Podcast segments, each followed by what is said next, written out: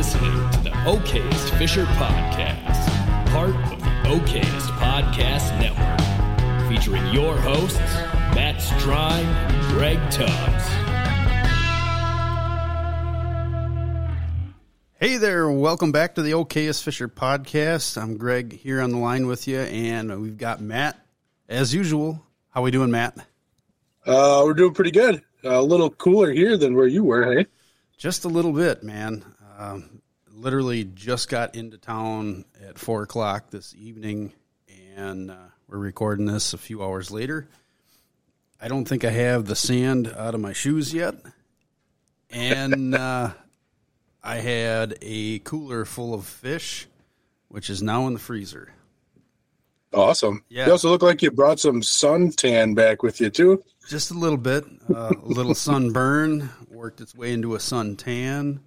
Um, one day, man, I had an awning set up, and I still managed to burn the tops of my feet and up my legs.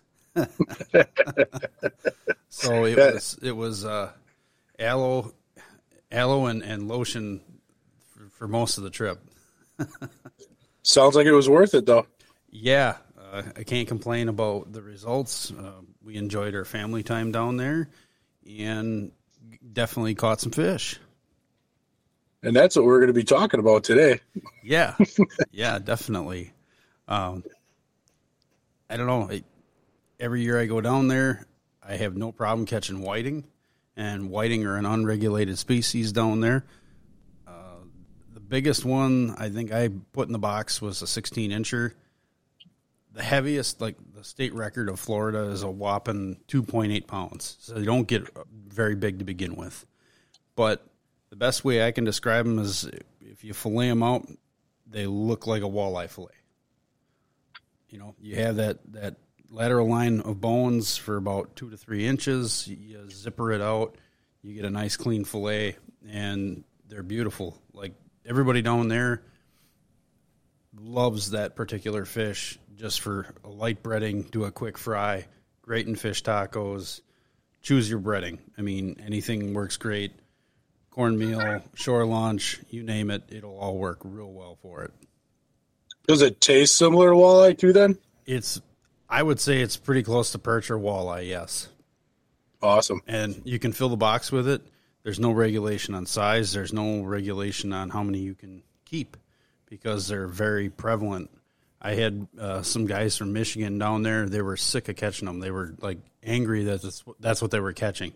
They had people kayaking pompano rigs way offshore into spots where they thought pompano should be, and they were they couldn't get away from the whiting, and they were mad about it. It sounds like nothing to be mad about. But no, no, and I, I looked at him too, because he, he kind of came up to me. Well, what are you catching? I said, well, I'm getting whiting, Lenny pompano, because that's the other thing that everybody likes to catch down there, because they are phenomenal table fare. And I said, well, I'm catching, catching whiting. Oh, them stupid things. Why? You know, did you, have you filleted one yet? Well, you know, we got f- walleye fillets at home. I said, well, you don't have to work as hard for these as you do walleyes. Um, you know, unless you really are struggling with with fish in general down there. Well, I, I, I, I just I think they're a waste of time. Oh, okay. to each his own. To each his own, I guess. But you know, we could we could dive into the the tactics of catching pompon or pompano and, and whiting pretty easily. I mean, it, you don't you don't need much, honestly. I tried shrimp. I tried sand fleas. As you saw, I was catching sand fleas down there. Caught some some some spotted crabs. Um, threw them out there for reds. Never never had anything bite. Threw some cut bait out for sharks. Never had anything bite. I just couldn't get the bait far enough out because I didn't have a kayak. And the days I could go fishing, some of those days were pretty rough. Like you weren't getting a kayak out there. You really Yep. needed to either have a drone or one of those remote control boats that you can drop bait with. Do they got those like potato cannon launchers down there? I have not seen anybody use it. Unlike uh, the guys south of the border here on Lake Michigan, they're they're cannon launching baits out to, to catch trout and salmon. Uh, I have not seen anybody, and that that might not be a legal tactic down there. Oh, I'd well, you'd think if, if a drone was legal, that think making a spud gun would be illegal or would be legal, but that's something to check into because I've built my share of spud guns. explain that one to the wife. What are you bringing? Oh, potato launcher. Don't worry about it. Don't worry about it. Go through a bag of potatoes while you're down there. So, were you? Uh, uh, t- tell us about your tactics. I mean, you had a certain spot you were fishing. Yeah. What I were mean- what were you what were you doing? You know, day one. Yeah, day one, honestly, I didn't I didn't deviate from my area, my area of the beach being like right off in front of the beach house because if the family wanted to go do something, then I could just quickly pick my stuff up and walk up the beach and and you know get to the house and we go have dinner or do lunch or whatever it was. Um, if I, I I say this as like if I had more time there, or I knew I was going to dedicate a full day to fishing, I would have gotten the car and driven to a different part of the peninsula where we were staying, and probably actively hunted down the beach for a better spot like a wash or just some different uh, different features off the beach. But I I figured if I could catch fish right where I was at, why leave fish to catch fish or find fish?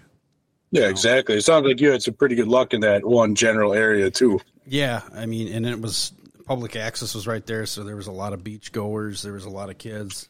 Um, basically, if you got up from first light and fished till about noon, by noon you had kids swimming around your lines. It was time to pull them in. Sure. and the sure. fishing shuts off. At least in the first trough, it did right off the beach, and that's the the first 30, 40 yards. You know, depending on what part of the beach you're on. But for me, it was that first 30, 40 yards was a trough, and then it was a sandbar out, and then over the bar, over that bar is where I had most of my pompano and some pretty nice whiting catches. Um, in the trough early in the morning, you could get a lot of whiting right there, and for that close fishing, you don't need you know 12 foot surf rods you don't need 10 foot surf rods you can get away with a six to seven foot walleye rod essentially Typical up here walleye gear. yeah they don't like two ounce uh, pyramid sinkers and you kind of need a one to two ounce pyramid sinker to hold the bottom with the waves the way they were crashing otherwise they roll around and they you end up finding them on the shoreline eventually your, Sure. your rig doesn't stay put so you need at least two ounces worth of sinker um, if you want to run a Sputnik sinker, you could get away with a one ounce Sputnik if you have one or a two. But again, those lighter walleye rods, you could potentially crack a blank. You know, you could potentially crack any graphite blank with that heavier heavier sinker. So Sure. yeah, if you if you're really going to get into walleye or walleye, if you're going to get into whiting fishing in the trough, I think a, a a fiberglass blank type rod would be a better option for hucking those those heavier weights out there to get them to hold. And you don't have Yeah, to they throw got them far. they got yeah, they got more give anyways. That's why they're most of those are trolling rods. Right. So Right. In fact, I got a couple of old Michigan rods here. I believe are fiberglass. The, some of the tips are smashed off of them. I might modify them and maybe put rod handles on them to handle, um, you know, a spinning rod or a spinning reel, and and build my own. I'm not sure. We'll we'll see how that goes. So I should say I, I I might have jumped the gun a little bit. When you first got down there, how or where or what area were you looking for bait in? So that, that's great that you kind of went back to that. I just from my experience down there, um, right in the surf line is where I was looking for sand fleas, mole crabs. Uh, everything likes them down there. Everything eats them, and the smaller ones we're talking about nickel the quarter size. Those are probably the perfect baits because those are the baits that the whiting and the pompano in particular they have uh-huh. smaller mouths. Those are what they can fit in their mouth. If you catch the bigger ones that are almost golf ball size like i was catching too redfish will eat them so i had some out there but so will the catfish. And once if you put them on there i don't know why but they're an attractor for catfish. They stink just just bad enough where the catfish want to come and find them and eat them reds will eat them too reds love them um, and so do black drum for that matter. They all eat them, but I wasn't getting any any hits from any of those fish. They just weren't there. And then I talked to a couple other people, and they say, yeah, you can catch them from the surf. It's pretty rare around that area. They're usually further out, you know, like five, six hundred yards offshore. You ain't casting that far without no. a drone or something. No, and some of my rods and reels don't even have that much line on them. So you need to be in a boat to go get some of those. Not to say you couldn't get lucky and maybe get one passing through, you know, with a current that or tide that changed. Like we were on high tide down there, and then when the wind settled, it, it dropped down probably two feet. Okay. It seemed like two feet anyway, but maybe it wasn't quite that extreme. But it was it was uh, pretty wavy. The first two days, then it laid pretty flat for the third and fourth day, and then it kicked back up towards the end of the week again. Did the bite um, change with those waves? Get better, get worse? It actually so the day it was waviest, it turned all the water real sandy, and typically that's not the best for pompano. I did catch a lot of whiting, and then I caught caught the flounder. I hmm. did catch that flounder, but the flounder it was pretty crazy. The night before it got real windy, it stirred up the water, turned it real brown, real sandy colored. I want to get in the bathroom. When it's uh, I don't know how to move that you you better handle that. Let's throw the mic on mute for a minute.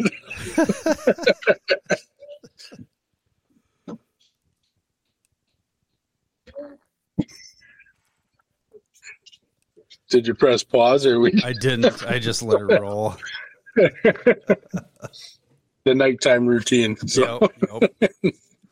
um, but anyway, when that water stirred up, it took about half the day for it to calm back down and turn more green again. And once it did that, I think the pompano fishing should have been better, but we also had a slight cold front come in.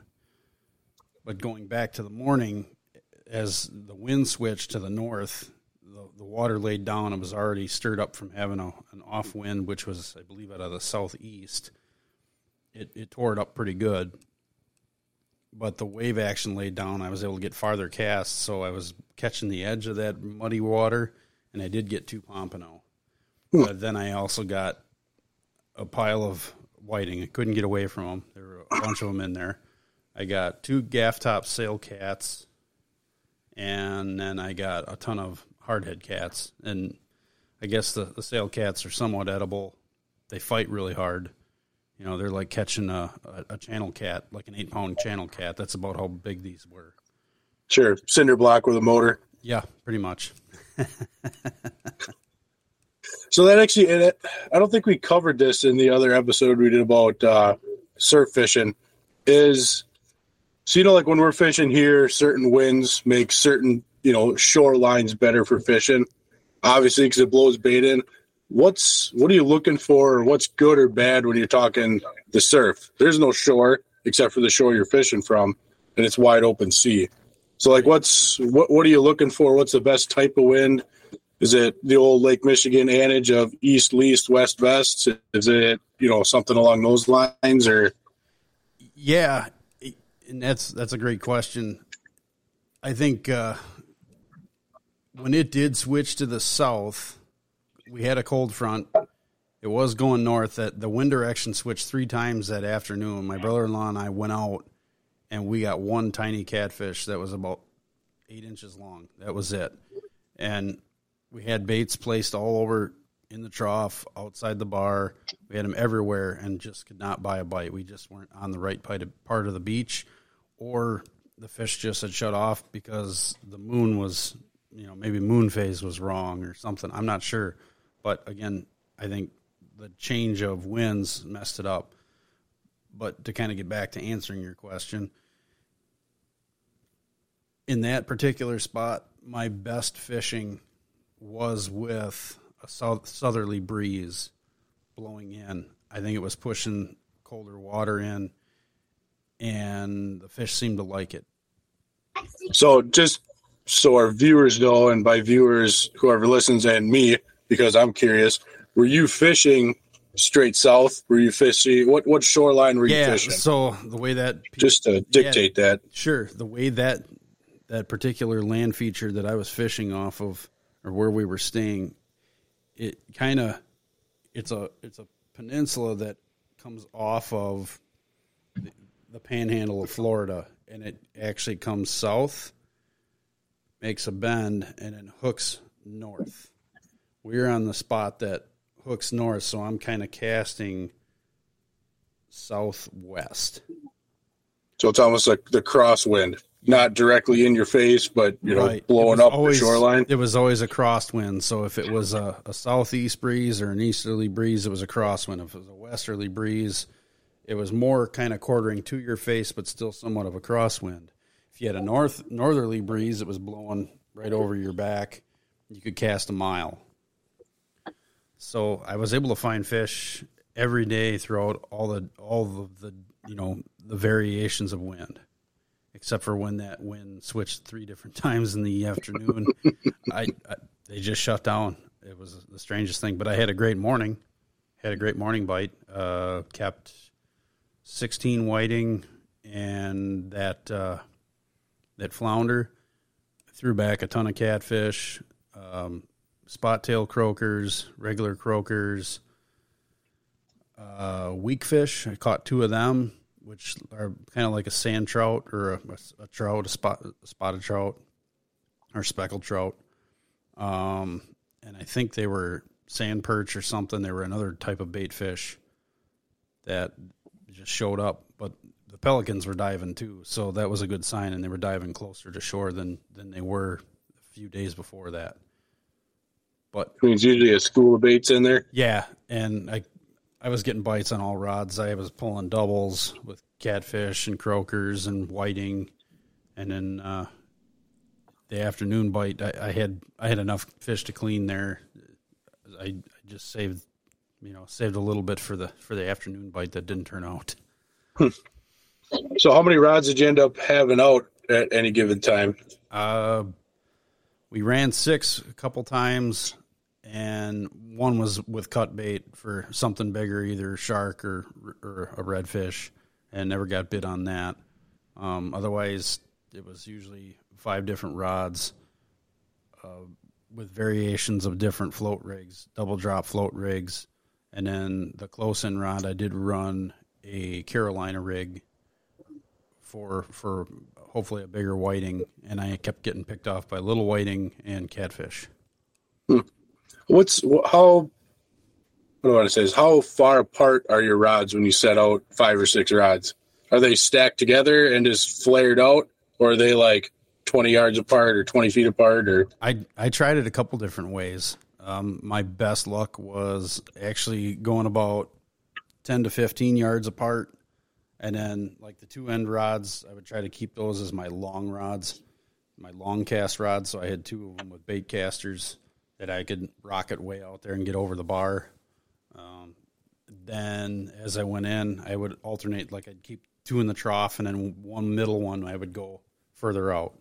And that was kind of my sampling. So I had two in the trough close by, you know, in the trough, no more than 40 yards from shore, as close as 30 feet from shore. And that's where I caught that flounder.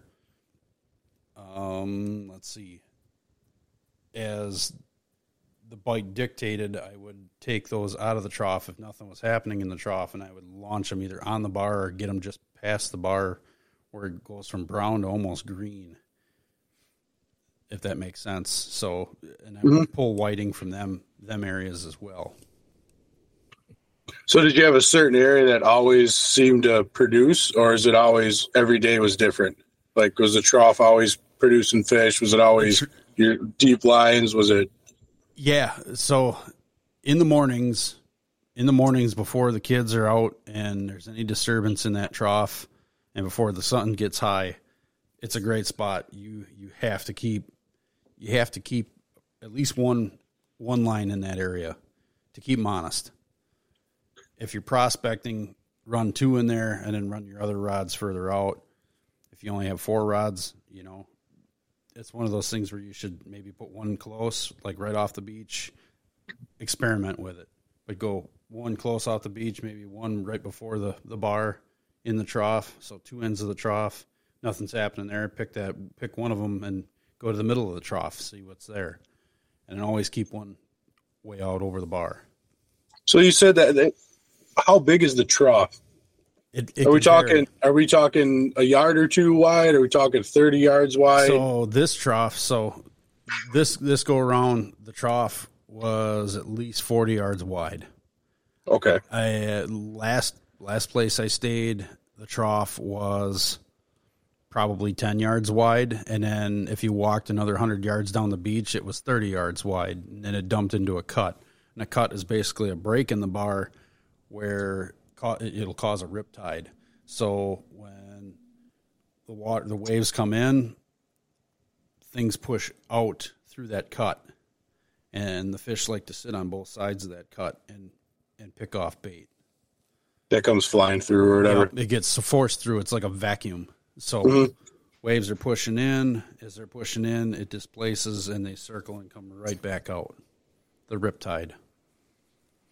So how deep? Do you know how deep uh, yours was? The cut you were fishing? Yeah, the cut I was fishing this time round, uh, I would say it was at least five feet deep Okay, in the deepest spot, and then all of a sudden it would come right up to to the bar, and the bar was maybe knee deep.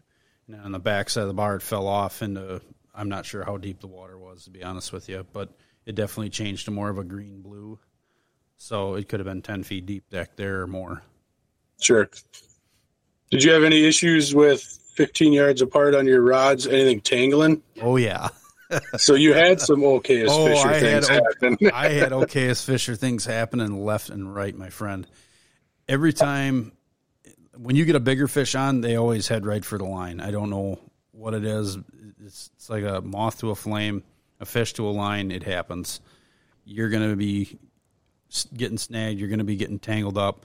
You get a wind, you cast, and, and if you're not real good, like I'm out of practice. I haven't casted long rods with, with sinkers in a while, so I'm, I'm looking where I want to cast, and the thing, you know, you release too soon, it goes straight up and, and hooks hard to the right, or it hooks hard to the left, or the wind carries it. You know, it, you're bailing off line and watching your sinker, you're looking for your sinker, and it falls in the trough, so it's not going where it needs to go. So practicing is, if you're going to get into this stuff and you get a couple of long rods and you've never casted, go grab a four ounce pyramid weight, go to a, a local football field or farmer's field or somewhere where you got some clearance and you can start casting and practicing, you know, how to release and where to release. And there's tons of YouTube videos on it.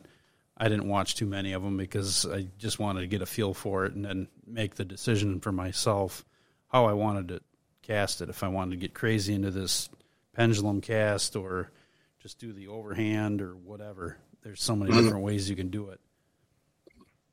How often when you whip, you try to whip it out real deep, you, your bait go flying. More than often enough. Um, what I discovered, this is a good question, by the way. What I discovered is if I wanted to use sand fleas or shrimp, you know, the, the live or the, the once live dead baits, if I really chucked it too hard, they would rip right off the hooks and I'd be chumming water. I mm-hmm. might have one bait by the time it hits the water, and in the impact too, you can knock the bait off the hook. So enter in the Fishbites. Go check them out. They're they're literally all I can t- compare it to is like gulp, almost like the trout nuggets, you know. But these Yep. are strips. This is a strip bait that's they've got so many different, you know, quote unquote flavors from clam to crab, sand flea, uh, shrimp, bloodworm. They, they've got a whole bunch of different ones, different different flavors, different colors. Uh, my best ones were the first day I burned through an entire bag of the E-Z Flea, the sand flea flavored, and it's orange and white. And it didn't matter what color rig. If I had pink pink floats on it, white floats, it didn't matter. If I had sand the E-Z Flea on there, just all you need is a half inch piece. Elephants eat peanuts Mhm. half inch piece, one on each hook, throw it out there. You could chuck that stuff all you wanted. It's got a mesh internal to it. So the the flavored the gummy part of it is on that mesh, and that mesh helps hold it on the hook. You can chuck that stuff as hard as you want; you'll never rip it off the hook. So did you catch a lot more on artificial than live? I did. Now, sidebar question to that: Was it because you were launching them and had bare hooks out there, or was it just the bite of the artificial? I I think because one, it was color. It might have been some color, you know, a little more flash, especially on the day when it was sandier water. Um, I was using they call it electric chicken. It's it's pink and yellow or pink and chartreuse, and uh, it has a very potent shrimp flavor or smell to it. Hook that stuff on the hook. Not only do they see it, but they smell it and they can taste it, and they're just attracted to those colors. I think. Um, I did throw shrimp on there, and it would get picked off by the pinfish. I think pinfish are smaller bait fish that are out there, and they can be pretty pesky. And crabs too, like all the all the spotted crabs that are in that ecosystem. I have some of my float rigs that pull up the floats and they're chomped in half, and or or they've been pinched on a bunch. You can see where the crab had been pinching on it, and they'll they'll pull your bait down and eat your bait right off off the hook too. Oh, that's interesting. Kind of like a, turtle up here when Yes. you're bluegill fishing. Yeah, it's only you can hook turtles. It's really difficult to hook a crab when when with especially with a circle hook because circle hooks are designed that you don't foul hook something Yep. or or gut hook a fish. So circle hooks are huge. The fish hook themselves with them. They swallow the bait, they grab a hold of it, and when they go to spit it out, that little bit of a hangnail hook that's on the end of it grabs a hold of them. I never had one that I couldn't release. Every, Sure. every fish was hooked perfectly, either in the bottom of the jaw or in the corner of the mouth.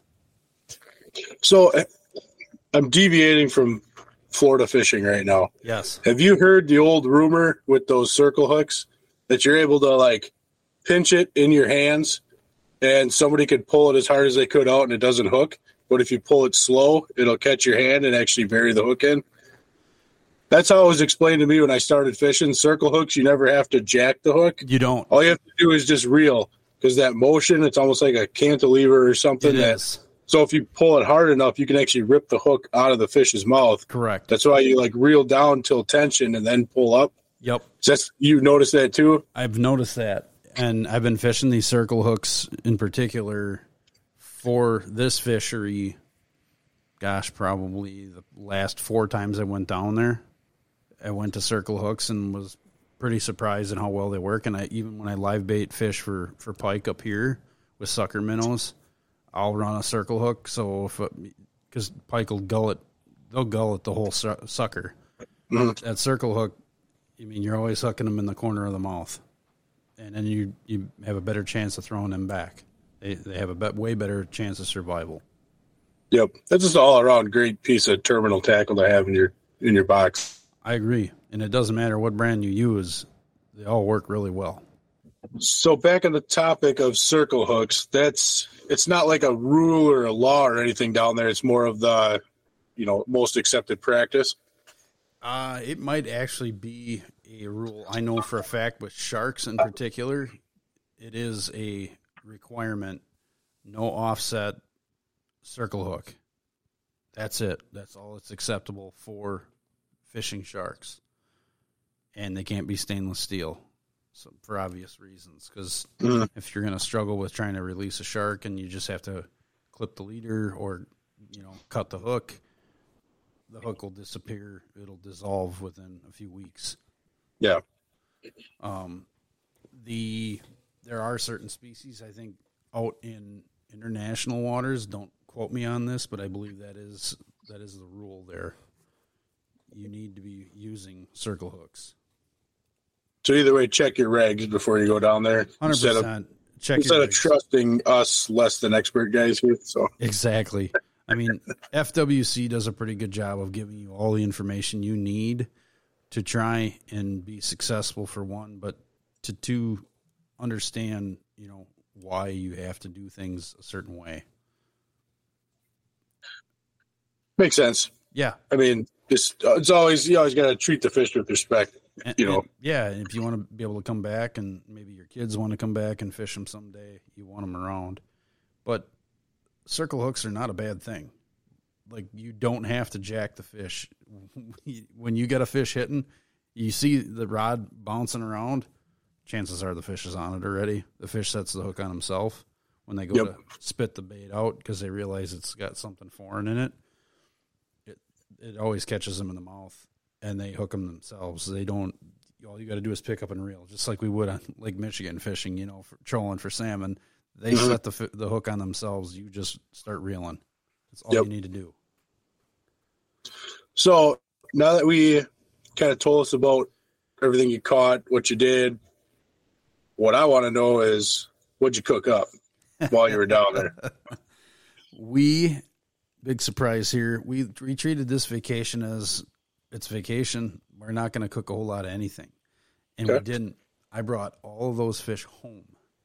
You didn't cook up one fish down there. I did not cook one fish. I wanted to, but just the timing of it. You know, if we went out in, the, in an a- evening or an afternoon, by the time we're done, I mean, it stays light out until eight o'clock there. So I'm not, I'm not. uh We're out on the beach as long as we can be, or Sure. or we we come in early and plan to go someplace because there's a lot of good seafood places to eat down there, and that's what we did.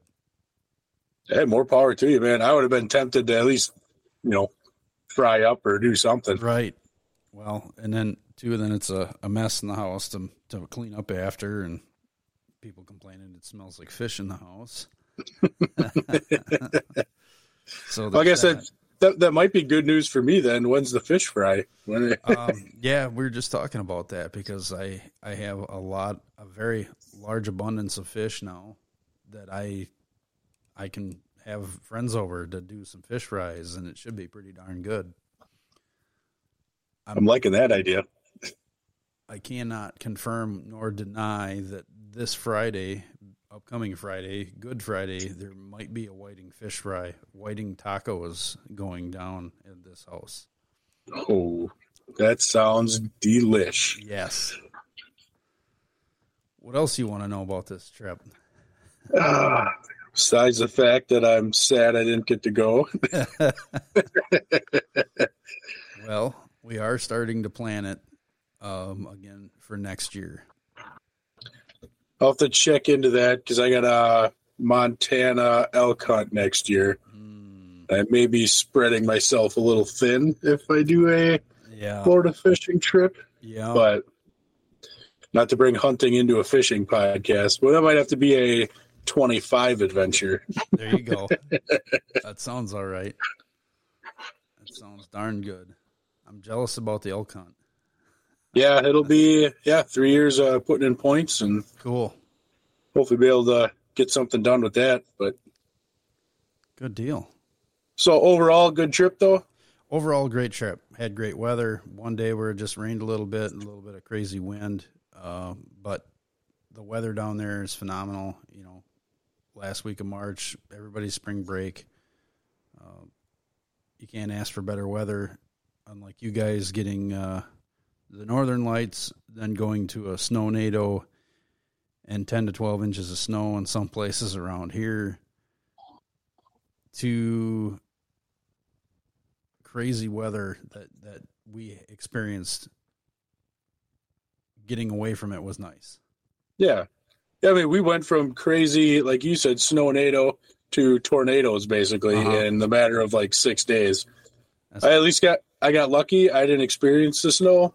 We are up at the trade show and it did not snow up there one one inch. So Wow.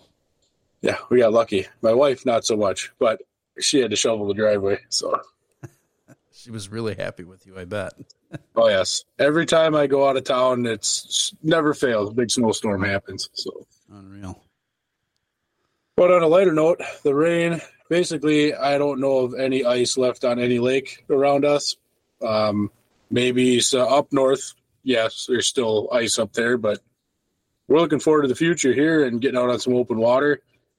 I know a lot of guys are out walleye fishing and, you know, steelhead fishing in the tributaries. I guarantee you people will be out for panfish here pretty quick too. So got a lot to look forward to. Yeah, uh, crappies, bluegills not far behind. It's go time here in the upper Midwest. It's time to get out and chase some walleyes, some panfish. Even bass. That's legal now too. Catch Yeah, and release I- bass. I, I kind of, I, it's really kind of at the back of my mind until opening day. I don't know why it is, but we can. Well, for it. ye- yeah, for years it's been ingrained. yeah, it So- certainly has. hmm But my little lake here wouldn't be a bad lake to go hit the marsh for for some smaller uh, pre-spawn largemouth. Might have to uh, set that up here before turkey season hits. Yes, sir. Hmm. Things to ponder. Water to fish. Yes. Well, what do you think? Call it an episode? Say it's pretty good. Good. Well, everybody, thank you for tuning in. Hopefully, it was good. If it's not, tune in next week. It'll be better. We hope. We hope. Stay okay. Keep your drags tight and keep a bend in that rod.